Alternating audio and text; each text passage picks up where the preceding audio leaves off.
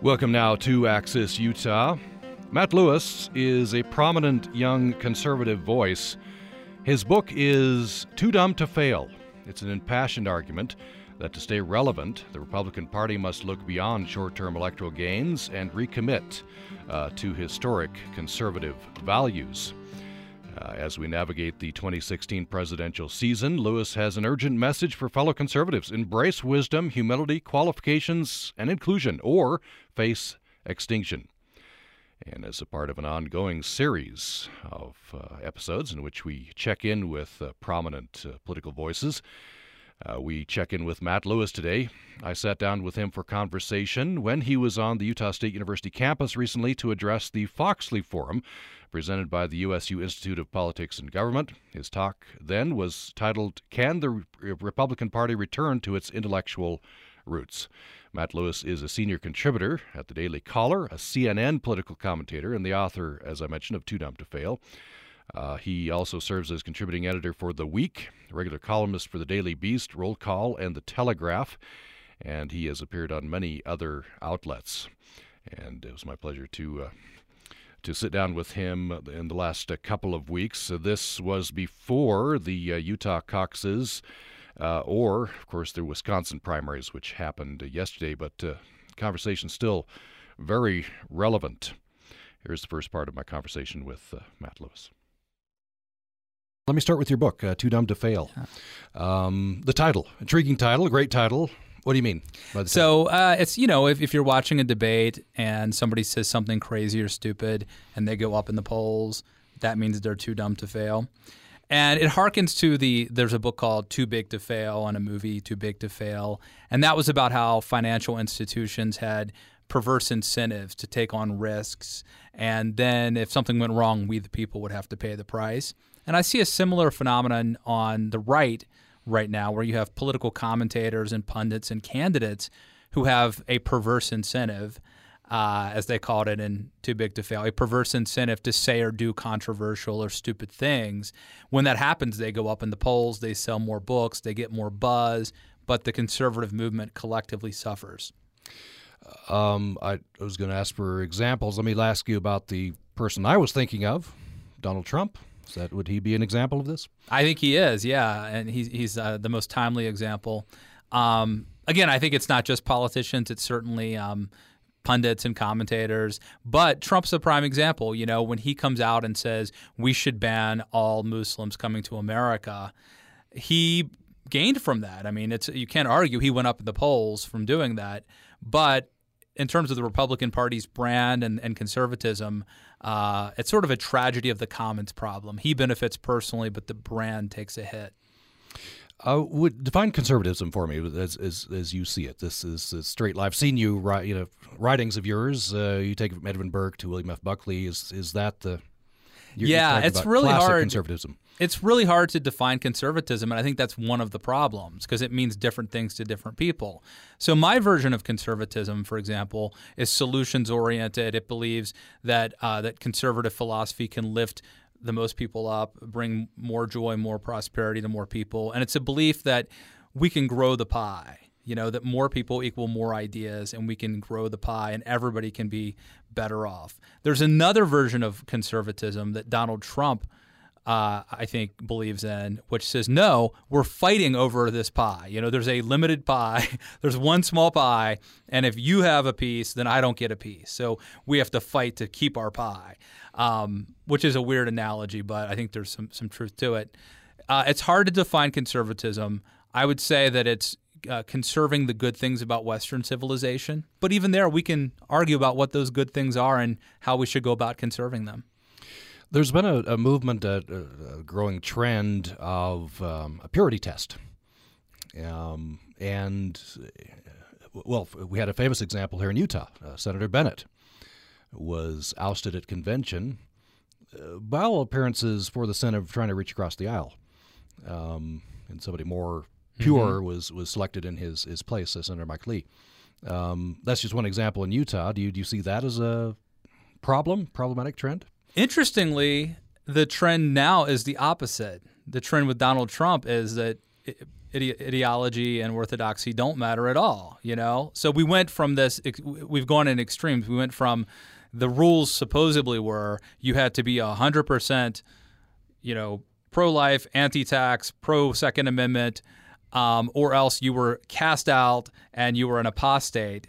To now, eh, the rules don't. Uh, nothing really matters, you know. And so Donald Trump, for example, um, is for single-payer health care. You know, Donald Trump wants to, or, or depending on what day you ask him, believes that we should be subsidizing Planned Parenthood. Donald Trump had Hillary Clinton at his wedding. So he's broken all the rules. So, um, you know, look, I, I, think that it's important that conservatives be conservative and stand for something. I also think it's important that we can occasionally work across the aisle and compromise when we're not compromising on principle, but we're compromising uh, appropriately. Um, having said that, the interesting thing is that those the, the part about uh, uh, about these litmus tests, they're out the window now. Trump has basically said it doesn't matter. It, it, this is a crazy time to be watching politics.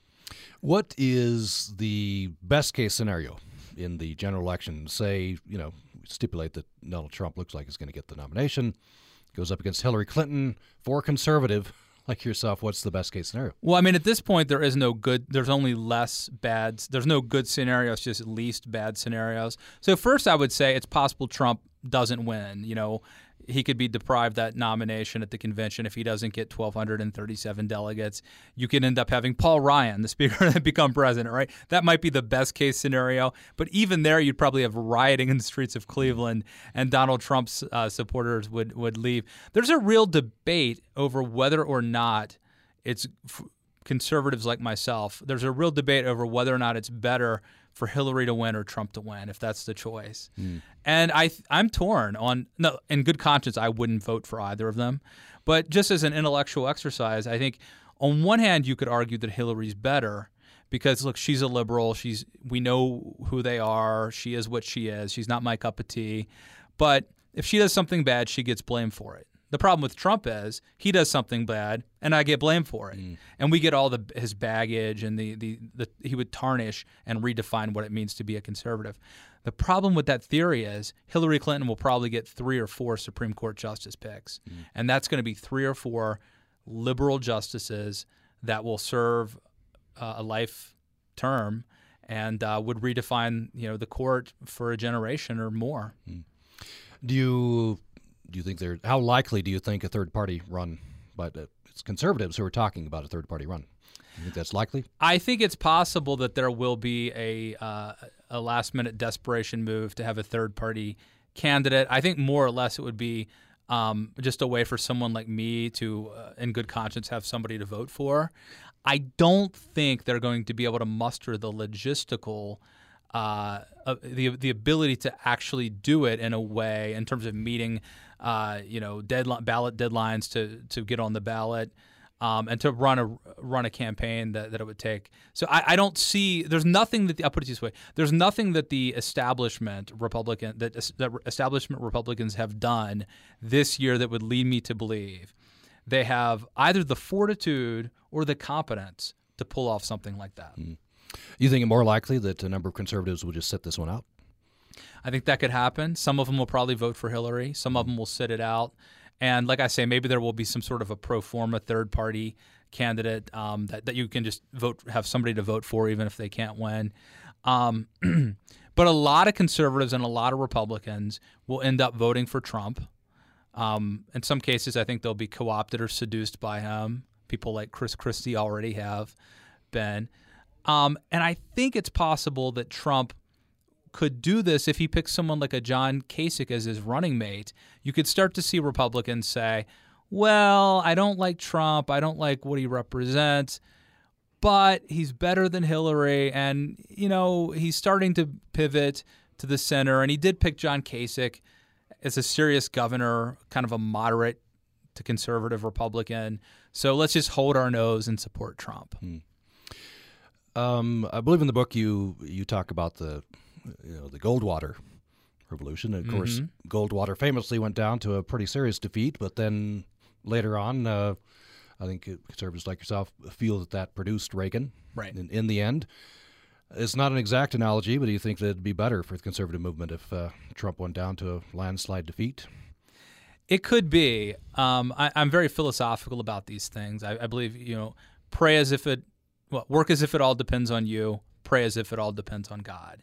So every election, I think you should work as hard as you can to elect the person you believe to be the best.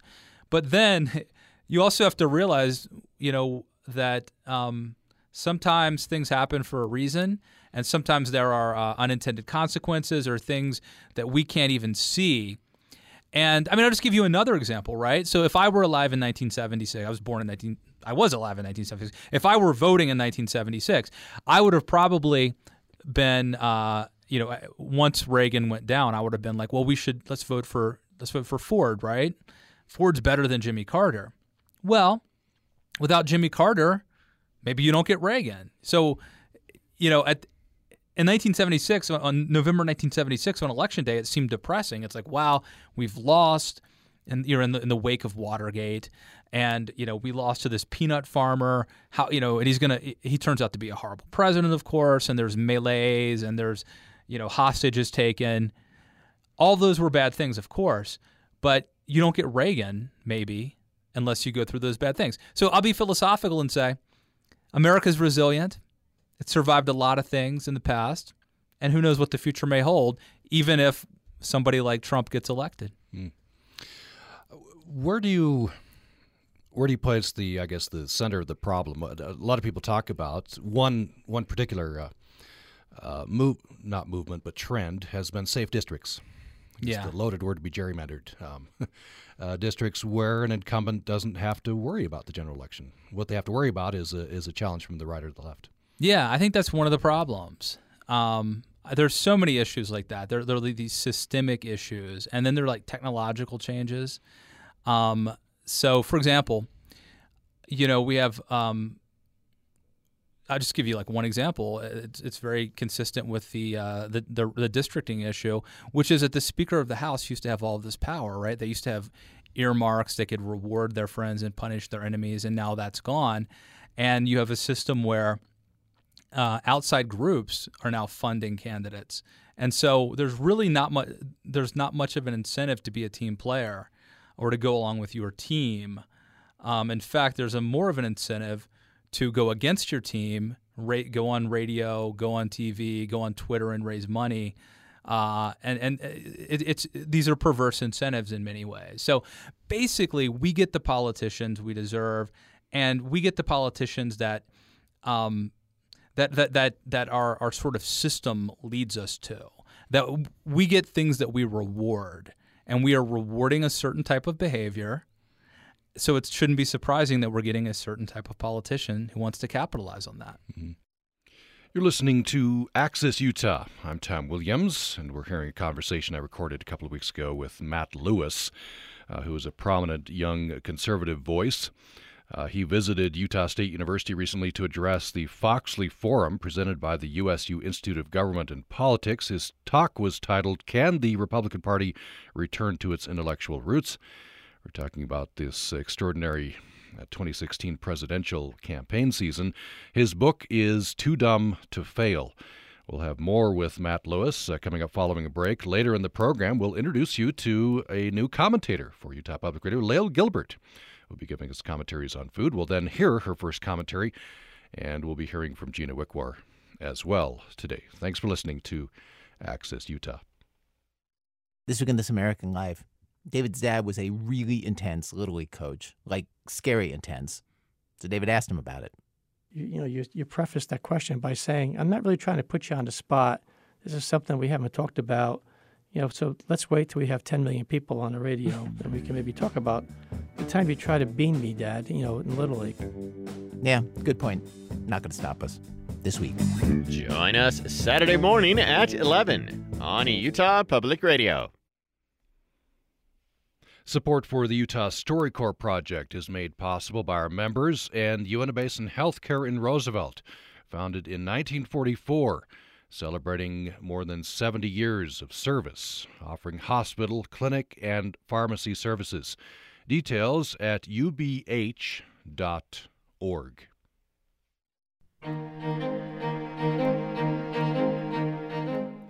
Thanks for listening to Access Utah. We are hearing from Matt Lewis, prominent young conservative voice. He is senior contributor at the Daily Caller, is a CNN political commentator, author of the book Too Dumb to Fail How the GOP Betrayed the Reagan Revolution to Win Elections and How It Can Reclaim Its Conservative Roots. He also serves as contributing editor for The Week. He's a regular columnist for the Daily Beast, Roll Call, The Telegraph, and he has uh, appeared on many other media outlets. Uh, coming up later in the program, we'll introduce you to a new commentator for UPR, Lael Gilbert, who will be giving us commentaries on food. We'll hear her first commentary, and we're also going to hear from uh, Gina Wickwar. Right now, part two, my conversation with Matt Lewis.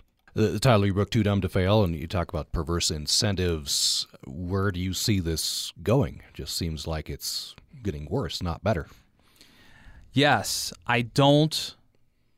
I don't. Aside from people accepting responsibility and leadership and standing up and saying, "This ends now," I'm going to do the right thing for my country and for my party and for the movement. I don't see how it gets any better because all the incentives are bad. If I am a um, if I am a politician, if I am a commentator, I have a selfish interest in doing things that benefit me personally, but collectively hurt the party and the movement. I mean, think about you know cable TV is a prime example. Um, there's an incentive to show Donald Trump all the time because he's good for ratings. That has consequences.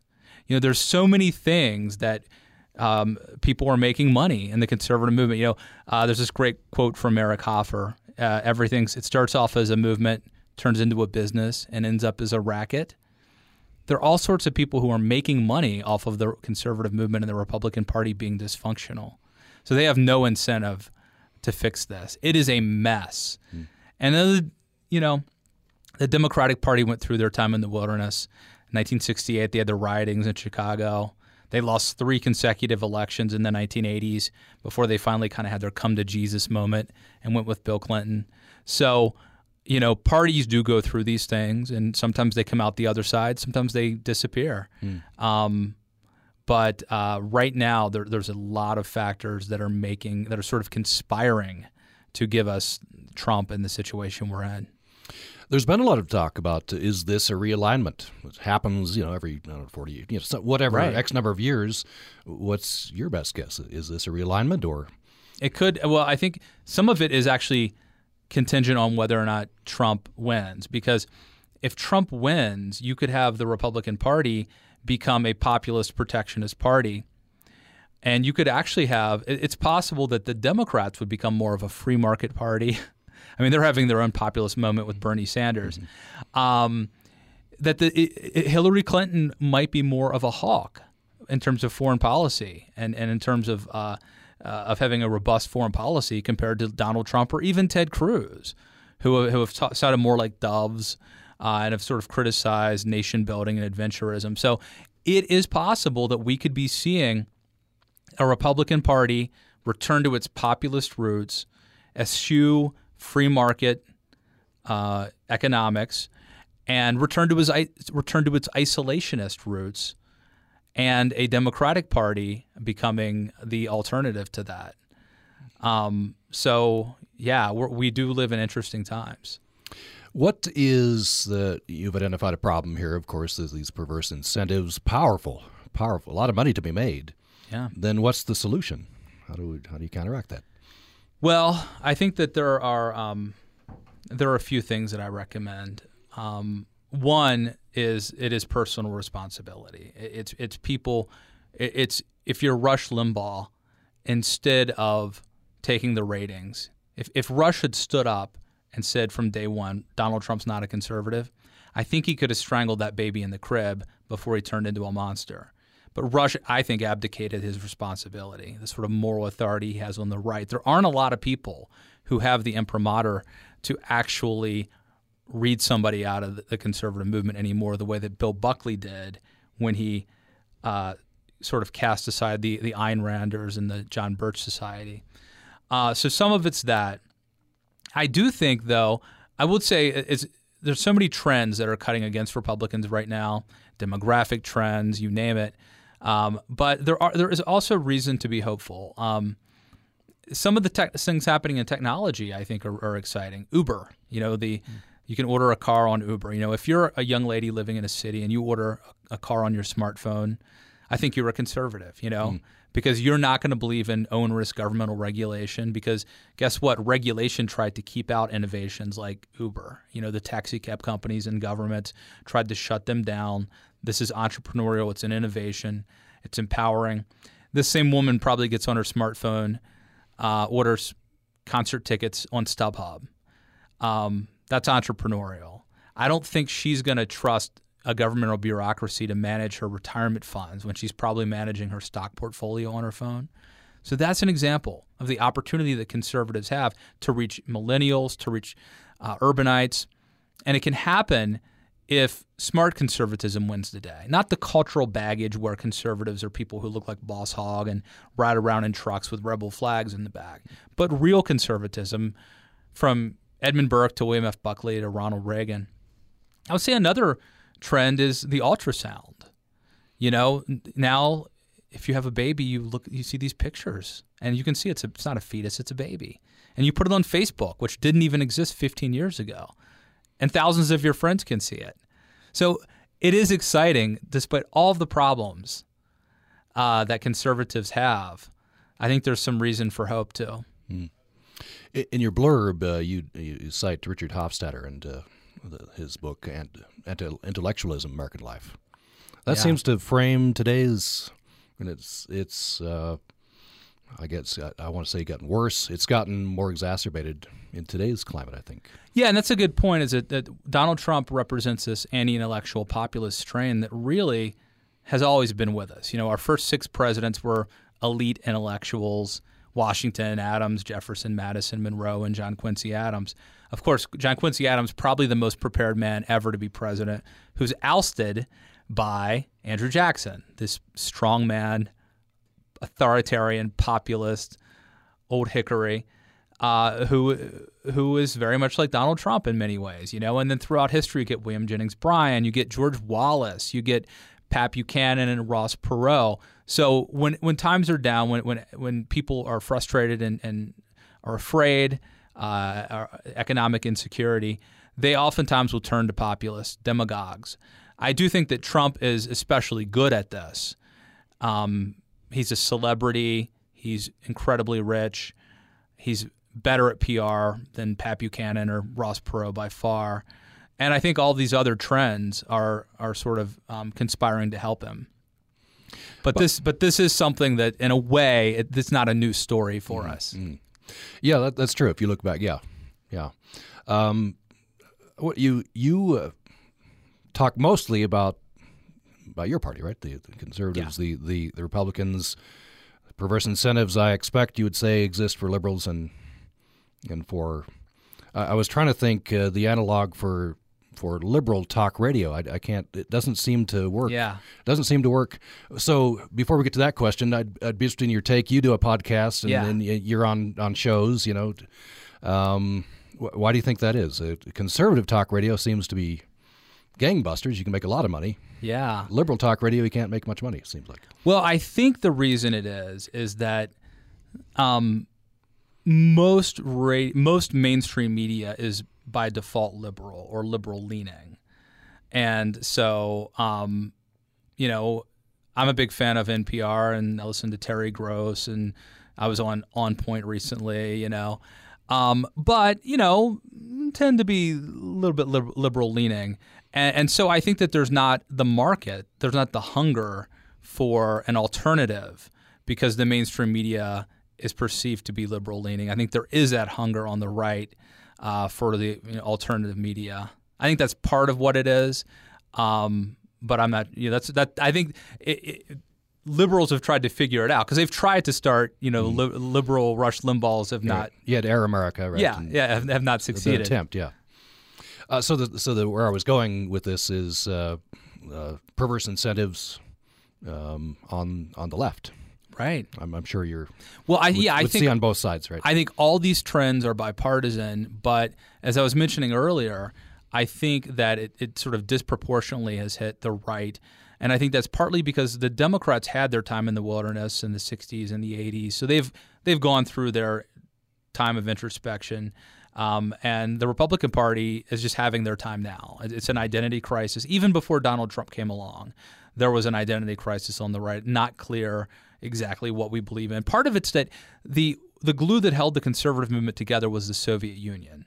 As long as they were an existential threat, that was the reason that you could have con- social conservatives and fiscal conservatives and national security conservatives all sort of put their differences aside and join together. And ever since the collapse of the Soviet Union, the gl- it started to become a bit unraveled. So um, the other thing too is Barack Obama's the president. Uh, he has the bully pulpit, and he can uh, instill some discipline on his team. There is no leader on the right. There there are no adults. Nobody's in charge. There's chaos.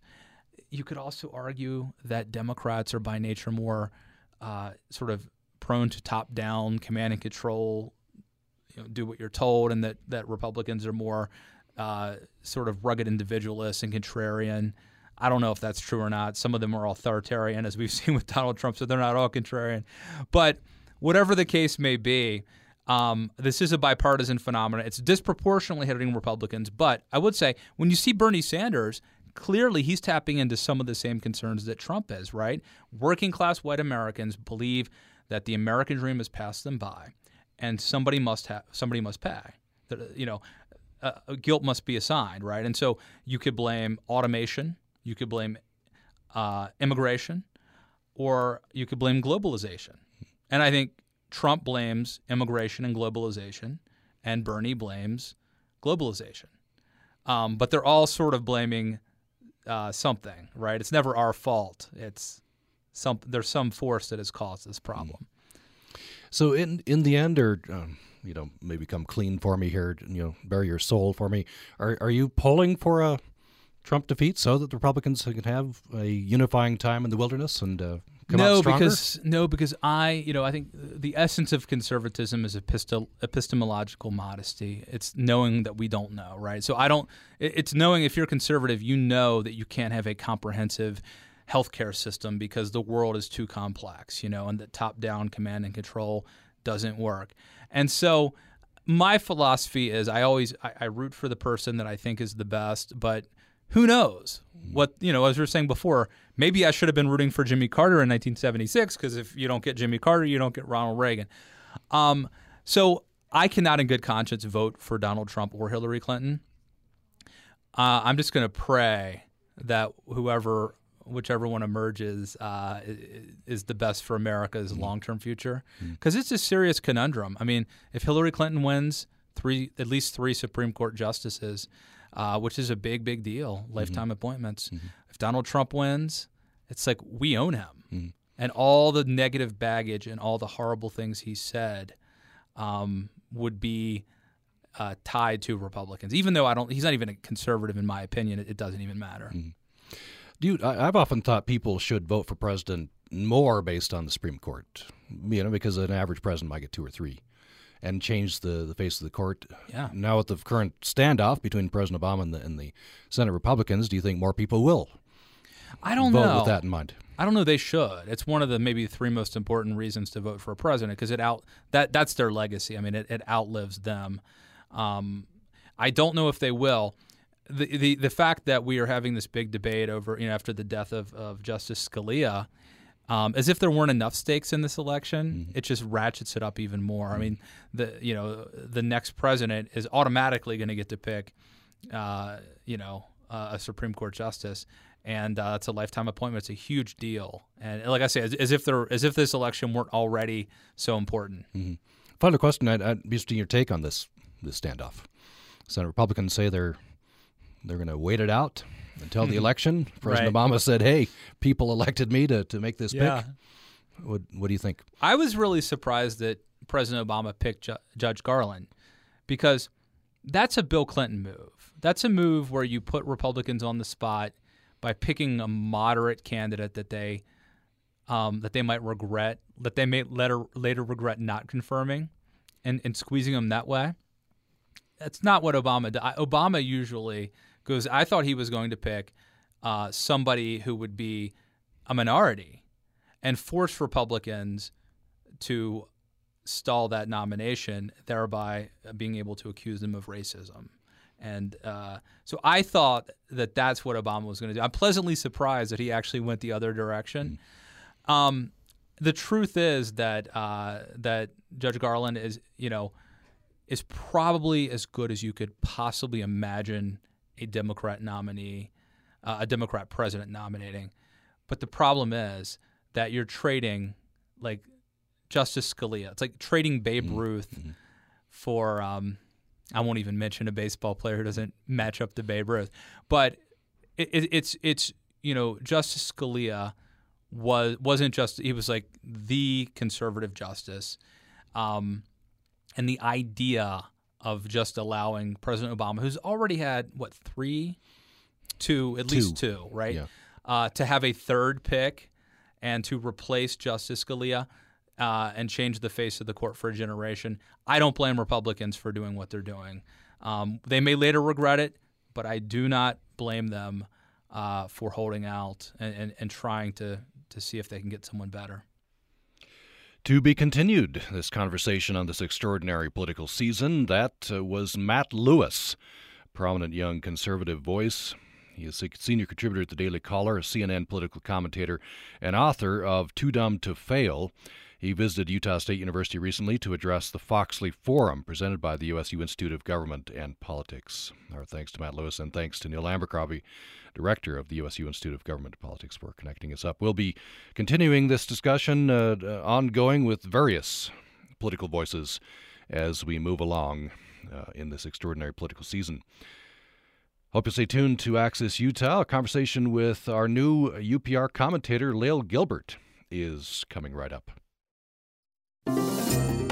Next time on Living on Earth, Louisiana citizens take to the street to protest more drilling in the Gulf. I mean, I've been working on this subject for 16 years, and we certainly have not had many moments where we've had hundreds of people in the street standing up to big oil. The growing fight against federal oil and gas leasing. I'm Steve Curwood, and that's next time on Living on Earth from PRI. Join us Wednesday morning at 10 on Utah Public Radio.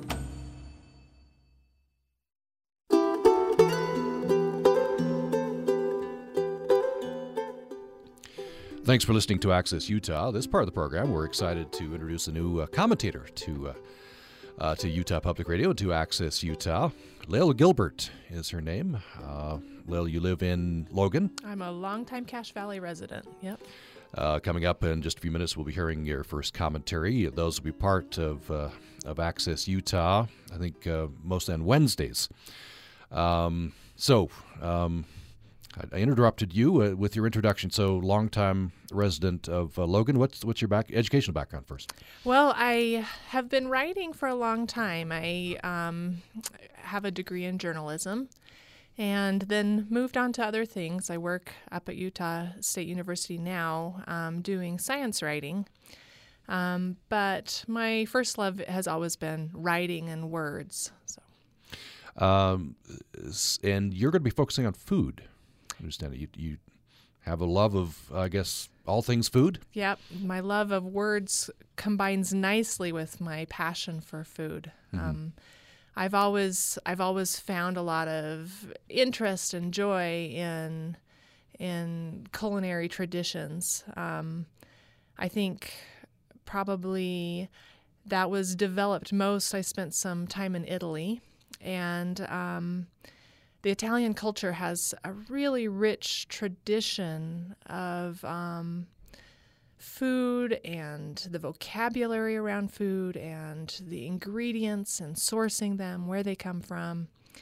Um, you may know that Italians um, eat very differently than Americans. They sit down for several hours in the middle of the day. They take a break from whatever they're doing and sit down, usually for about two hours for lunch. And they talk about what's in front of them. They enjoy it. They criticize it. They um, talk about how it could be better, different experiences they've had. I I think about you know you hear a lot how the Inuit people have hundred words for snow. Well, Italians have a hundred words for chew.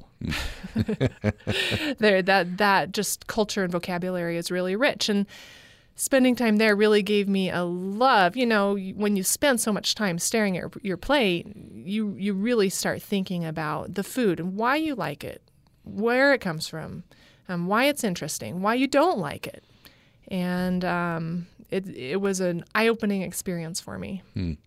So that's where it began. Then to, uh, you really got into food with absorbing the Italian culture and their yeah, I think so. Their food culture. I think so. I, I think definitely in Italy, I felt like I had a right to think that dip, deeply about food. Mm. You know, I've always my favorite book as a child was Charlie and the Chocolate Factory. I just I've always loved the sensory experience of food. So it it's it's been a passion for me my whole life.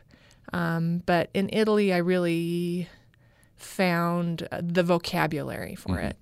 You said uh, in Italy, you, you, I guess you felt permission to think that much about food. Right. Was it the case in, in America before that experience that you maybe thought a lot about food, but our culture doesn't? Our culture doesn't really go there. Doesn't permit that. Exactly. Well, we don't recognize it. Mm-hmm. I think you know, and I'm guilty of this too. But for many of us, lunch is stuffing a fast food hamburger in our mouth when we're driving from one spot to another. It's it's not an event where in other places the meal itself is the event, the food is the event. And so um, I think in Italy, it, I started thinking about why we have that difference and what we gain and lose through those cultural differences. I was just thinking, you were talking about that. Uh, probably describes me a lot of meals. Uh, it's just something to get through.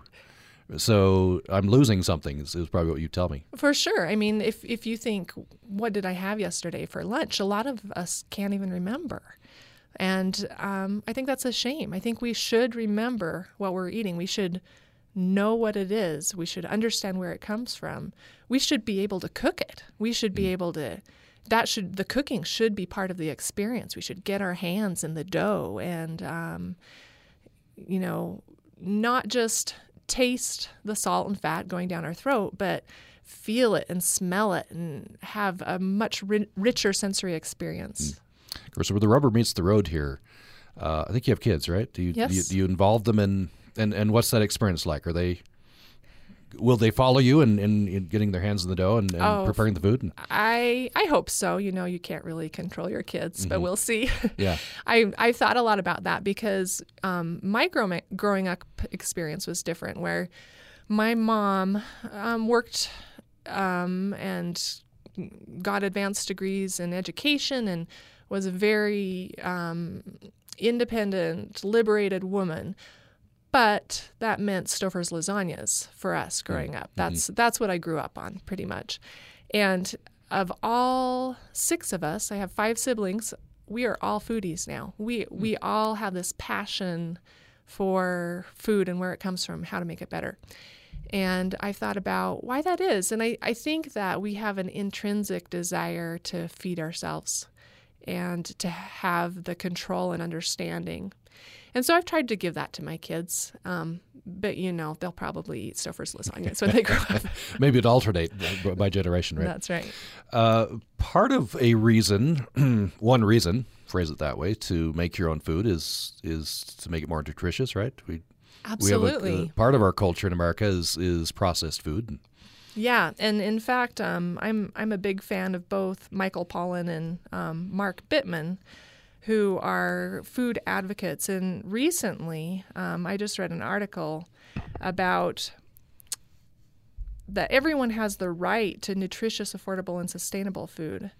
And the way to make that happen is to get back into the kitchen, to understand um, the ingredients. And when you understand the ingredients, you're going to choose higher quality ingredients. The person who's, you know, plopping it into a plastic dish for you just doesn't have the same um, care that you will.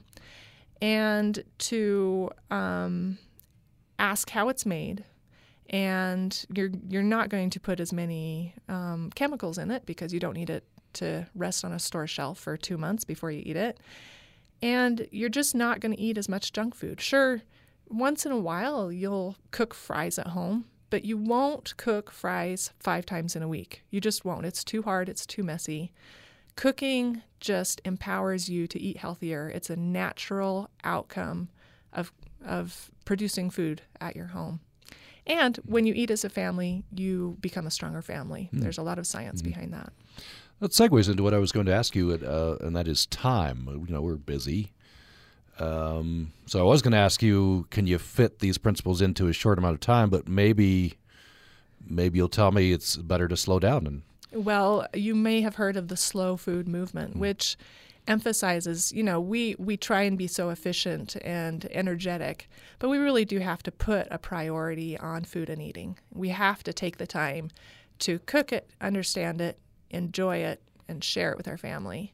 And there's no shortcut for that. And the only shortcut is handing it over to someone else to do. They're just not going to do it as good as you do. So.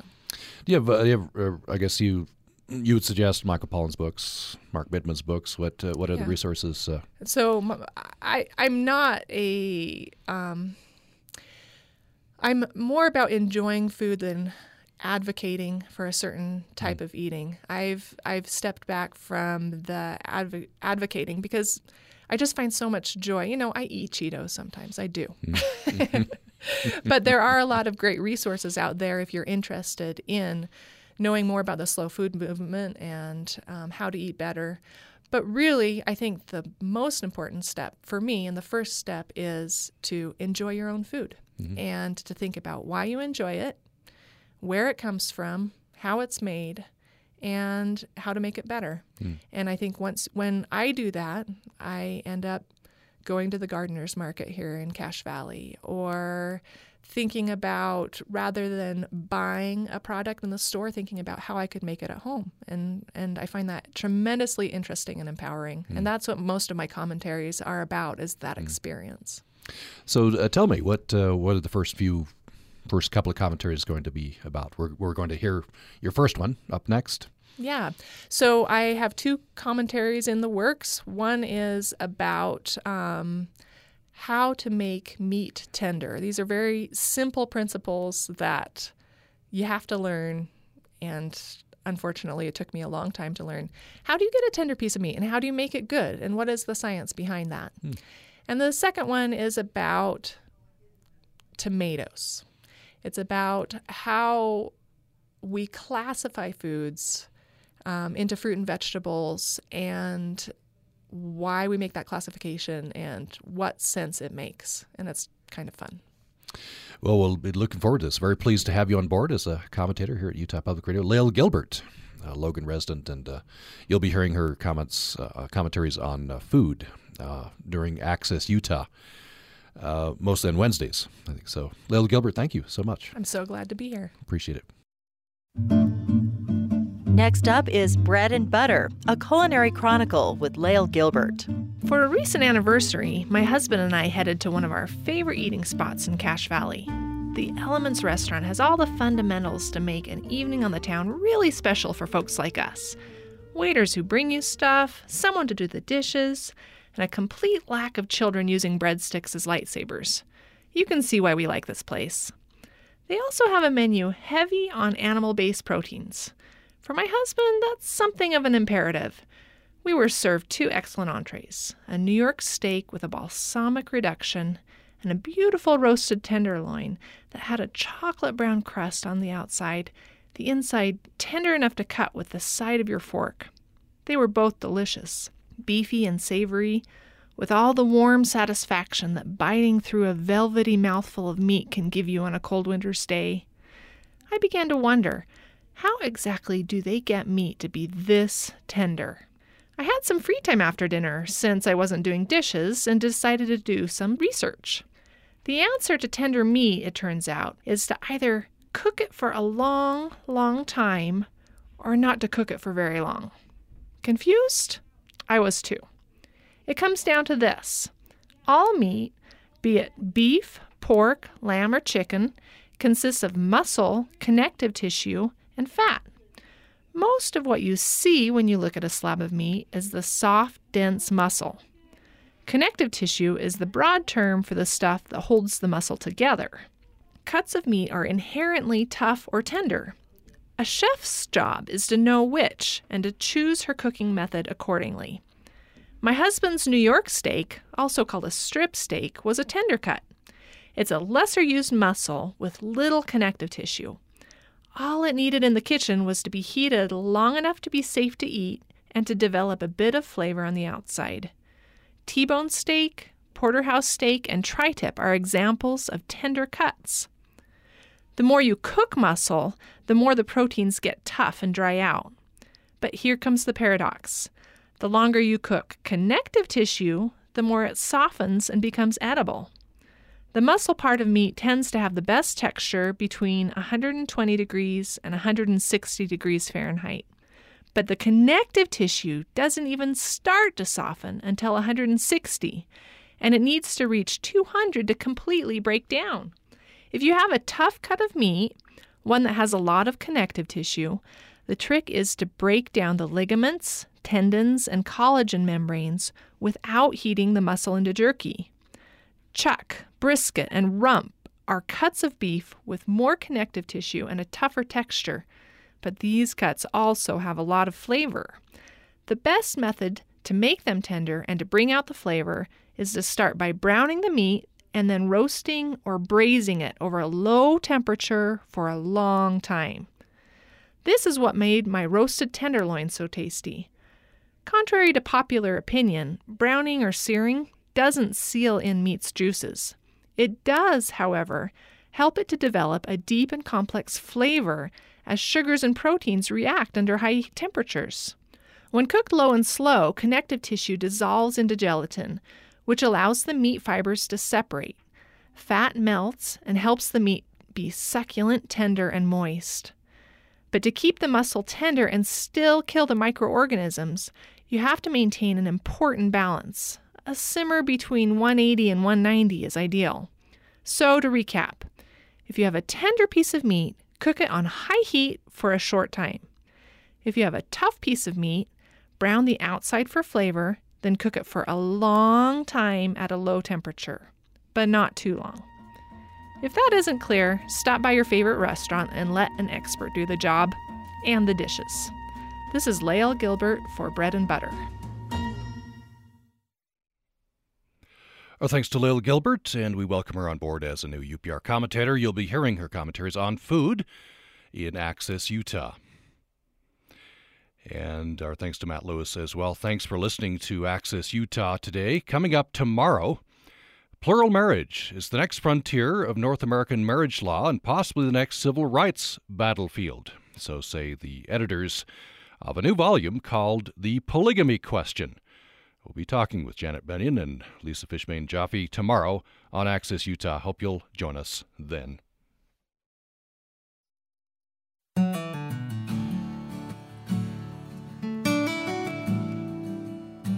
Commentator Gina Wickwar.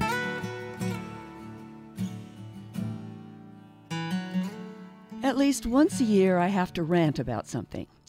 Usually it's about solicitation letters from all those do good but necessary 501c3 organizations who plead for money or ask you to make out your will to them, or, well, you get the drift. Did I mention their solicitations are accompanied by free tote bags, reams of sticky return address labels, sample Christmas, birthday, anniversary, or sympathy cards? Well, this rant isn't about them. It's about something just as sneaking and hard to take, though. It's about how women are portrayed in TV commercials that are directed to an older audience. Now, young listeners may not believe this to be an issue, but if you are a senior ish kind of female person, your ears have already perked up and you're ready to listen. Let's start with this fact these kinds of commercials have a pretty straightforward theme. An older woman whether married, usually, or not, needs, rather must have, certain elderly aimed liquids, face creams, fruits, vitamins, insurance, laptops, or telephones to allow her to cope with today's complex world. My favorite TV example goes like this An older couple sitting on a porch swing, always a porch swing or hammock. Tells us dunderheads that now is the time to sell our term life insurance. Their children are over 40, which we assume must mean they're past college enrollment days. So they've sold their term insurance policy, and now those premium dollars can be used for some bucket list frivolity or pause for helping them ease into old age. They both nod sagaciously at one another, pleased with their financial management scheme. The last scene is of the wife, wearing a wide straw sun hat, holding clippers in her garden gloved hand, clipping away and placing long stem flowers into a basket.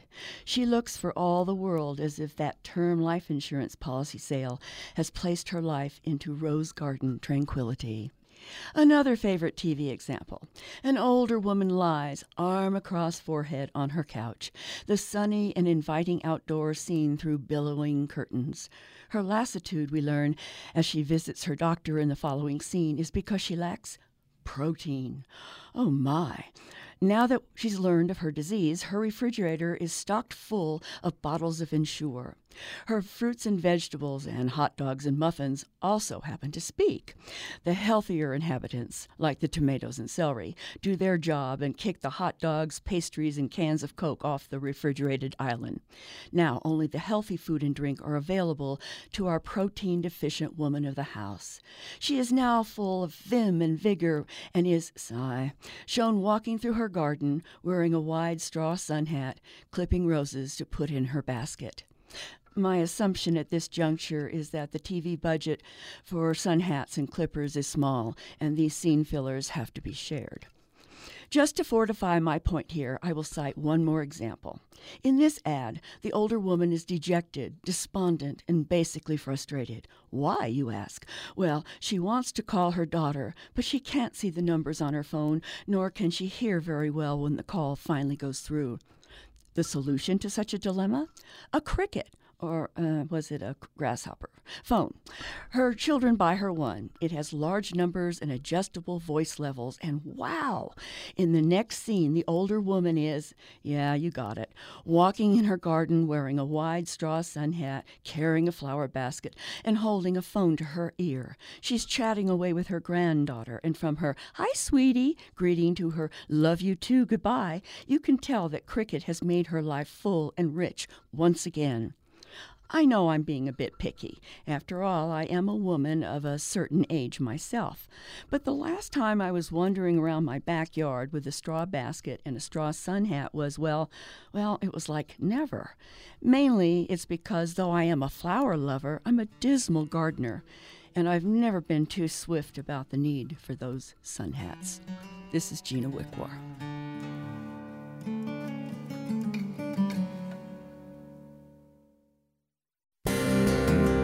Access Utah is a production of Utah Public Radio. You can listen to this episode or previous episodes of Access Utah anytime at upr.org, where you can find a link to subscribe to our podcast. This is Utah Public Radio, KUSR HD1 Logan, KUSK HD1 Vernal, KUSL HD1 Richfield, KUST HD1 Moab, KCEU Price, and KUSU FM HD1 Logan. This is Science by the Slice. When discussing how one species evolved into two or more distinct species, scientists often surmise the uplift of mountains, which split populations of plants and animals, was a contributing factor. Not so fast, says USU entomologist James Pitts. You might expect this of desert species, where the terrain is typically isolated by mountain ranges. But for some organisms, he says, evidence points to glaciations that occurred during the Ice Age. A foremost scholar of wasps known as velvet ants, Pitts compared molecular data from modern day ants with data collected from fossils and says the findings support the idea that relatively recent glacial action, rather than ancient mountain formation, led to new species.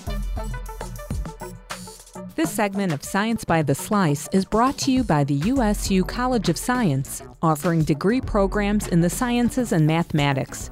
Details at usu.edu/science. Living on Earth is coming right up. Hope you'll stay tuned.